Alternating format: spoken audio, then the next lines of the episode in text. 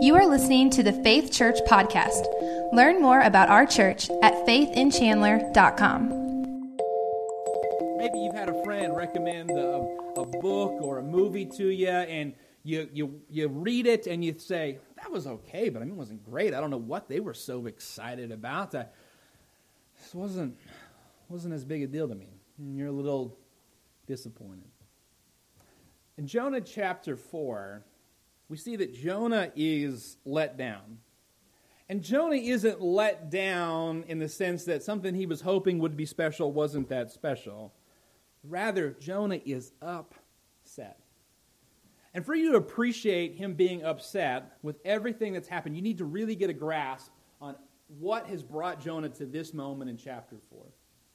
So let me just be clear and review for you really quick. Jonah chapter 1, God comes to Jonah. He says, Prophet Jonah, I want you to go to Nineveh and preach to the people in Nineveh.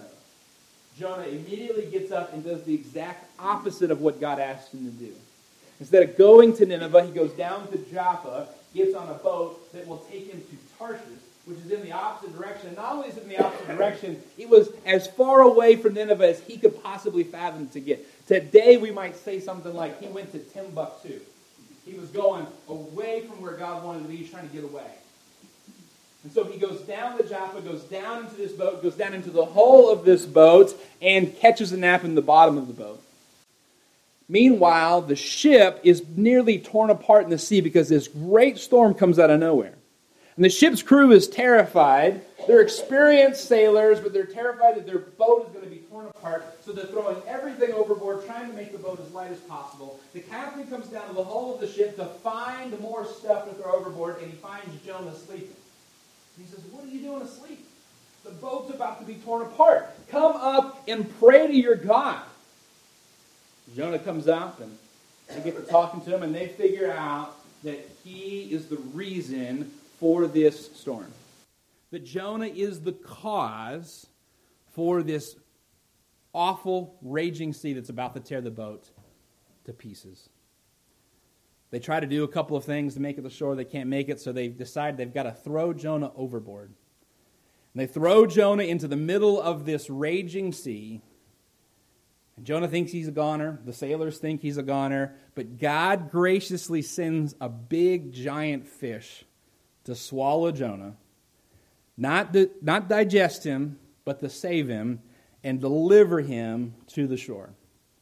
Jonah chapter 2 gives us this incredible prayer that Jonah prays from the belly of the fish. Jonah is then vomited up from this fish onto the shore. God comes to him immediately in chapter 3 and verse 1 and says, Jonah, that thing I told you to do in chapter 1, let's do that now. Let's go to Nineveh. Jonah goes to Nineveh and he preaches a very simple sermon that they need to turn back from their sin. And the people respond. Nineveh has a revival.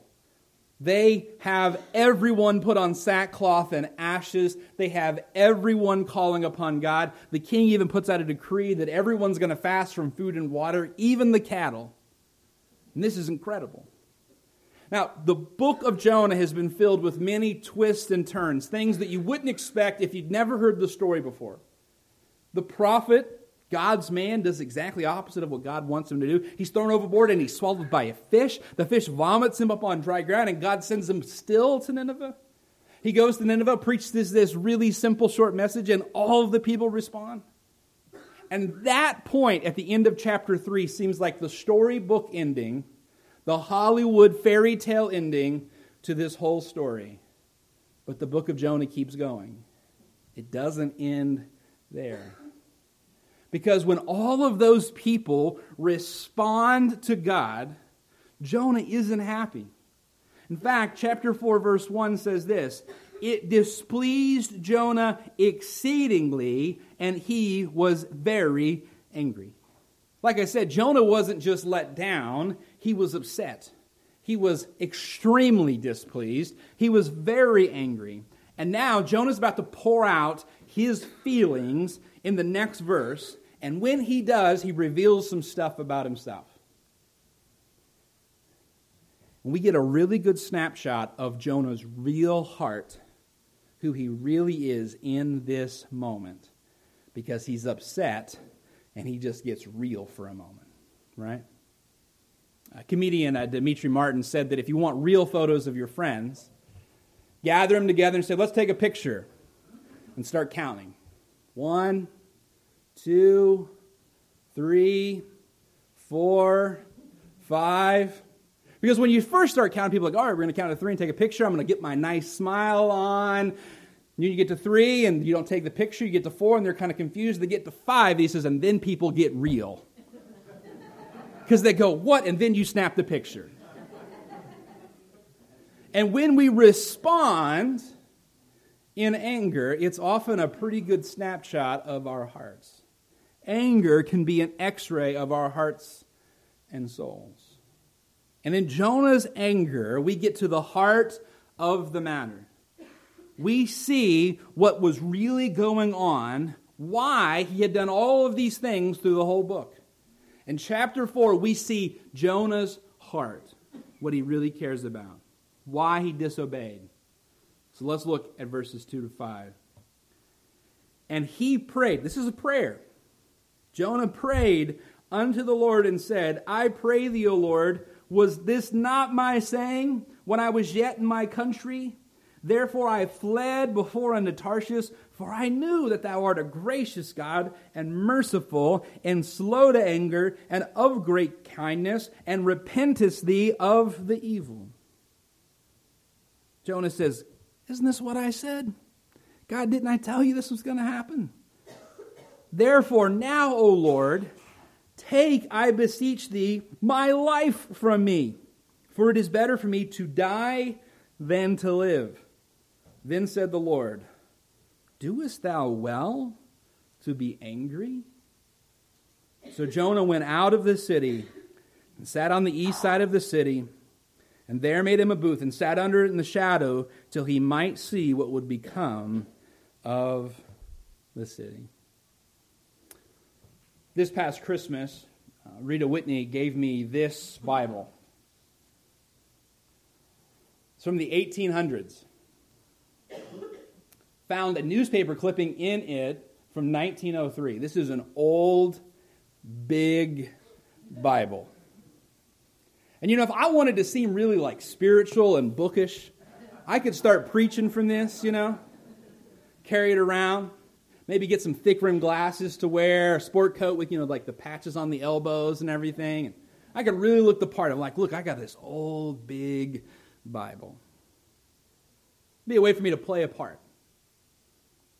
And sometimes we can have these spiritual trappings, these things that we do to, to look the part of a Christian, to be spiritual. And maybe this morning you didn't carry in the biggest Bible that your family owns, but maybe there were some other things you did to seem more spiritual than you really are. What we see in Jonah chapter 4 is that the Jonah in chapter 3 who goes and preaches what God had told him to do was someone who was doing the right thing, but wasn't really right yet. You know, it would do me no good to carry around that big, old Bible if I never read it, or more importantly, if I never took the truths that are in it and applied it to my heart. And here Jonah goes to Nineveh and he preaches this message, but his heart hasn't changed.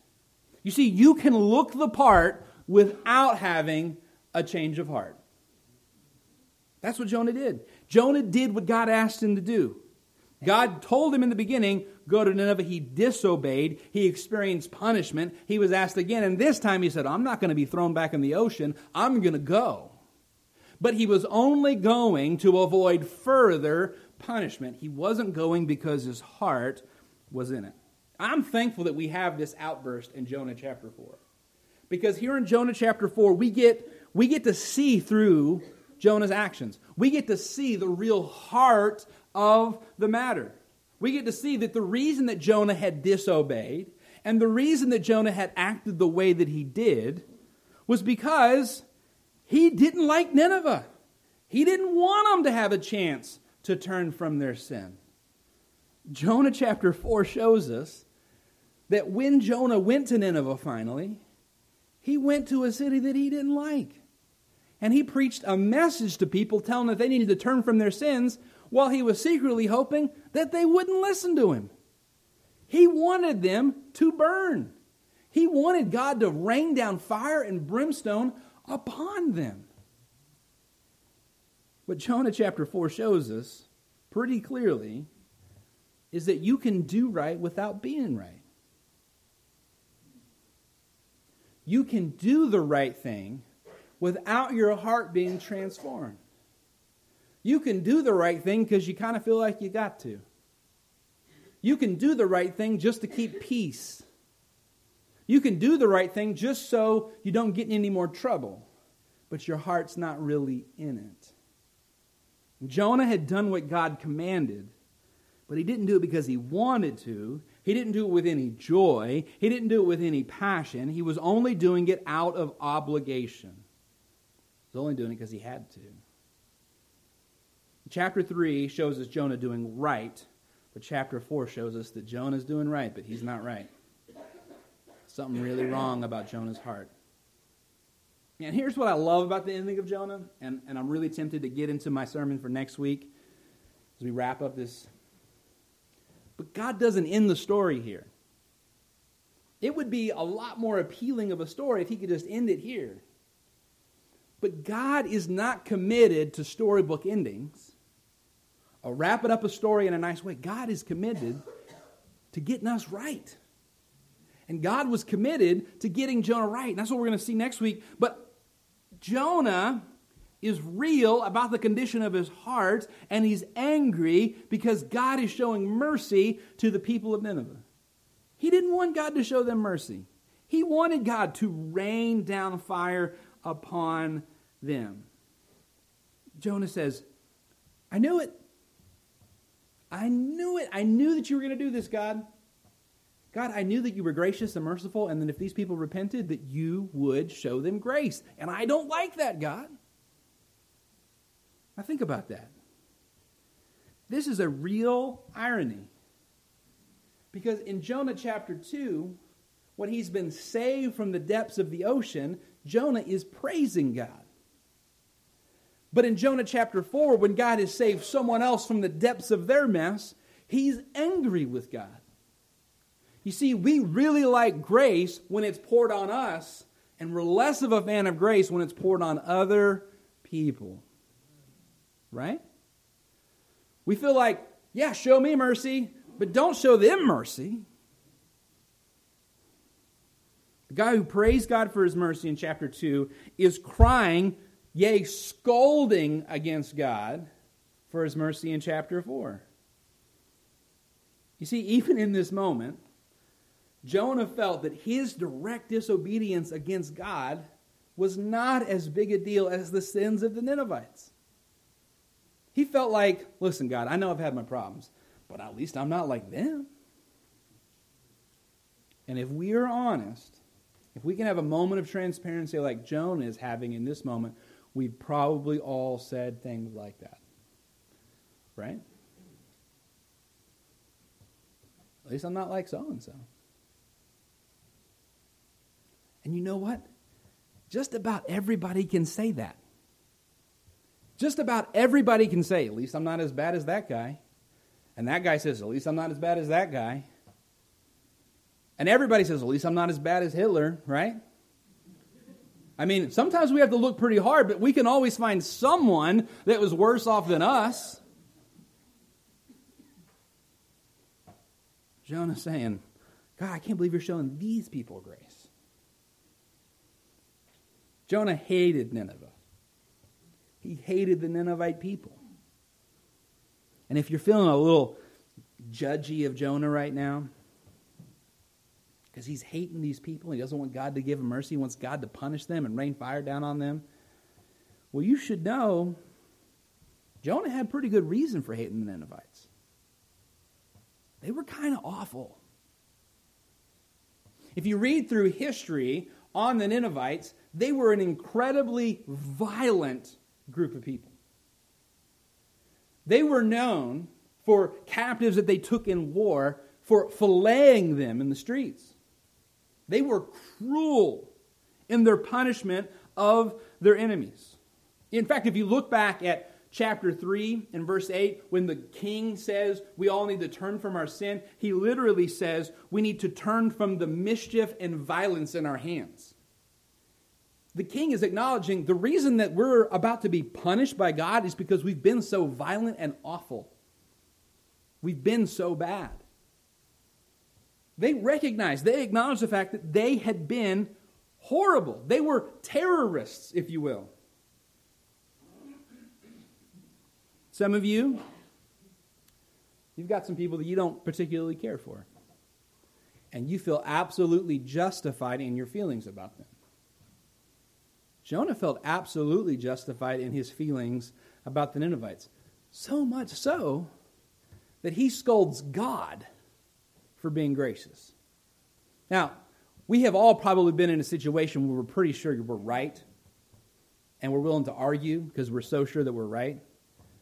Have you ever been so sure that you're right that you're willing to argue with God about how right you are? That's what Jonah's doing. He's saying, I mean, This is a prayer. Jonah prays, I knew this would happen, God. I know that you're gracious and you're merciful and that you would repent from this wicked judgment, punishment that you were going to do. I knew that you would turn from it. That's the reason I didn't want to come, because I knew that you're gracious.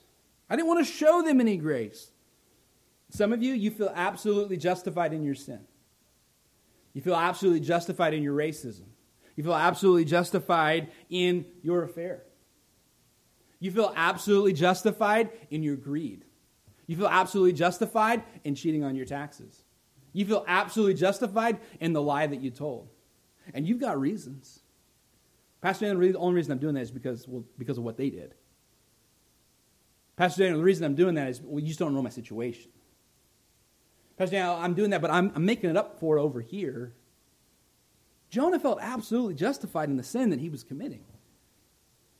Nobody feels completely unjustified in their hatred. Nobody walks around saying, Yeah, I hate so and so, and I don't even really know why. I just hate them. No, they got reasons. They can build an argument why you should hate them too. Jonah felt completely justified in his hatred of the Ninevites. And if you feel justified in your sin, you need to be careful. Because those justifications are leading you into further and further sin. Those justifications are leading you further and further down a pathway to destruction.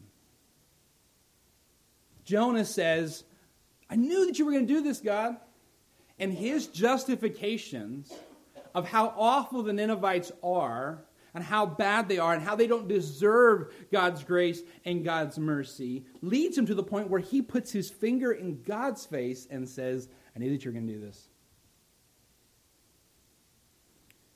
You see, the end result of blaming others for our sin is that eventually we find fault with God.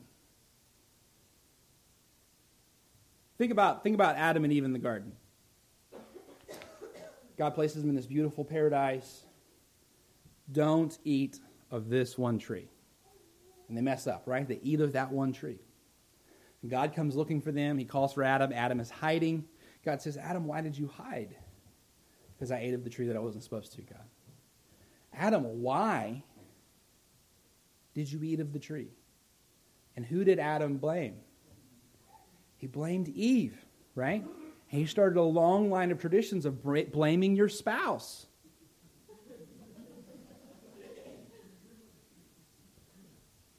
But do you remember exactly what Adam said?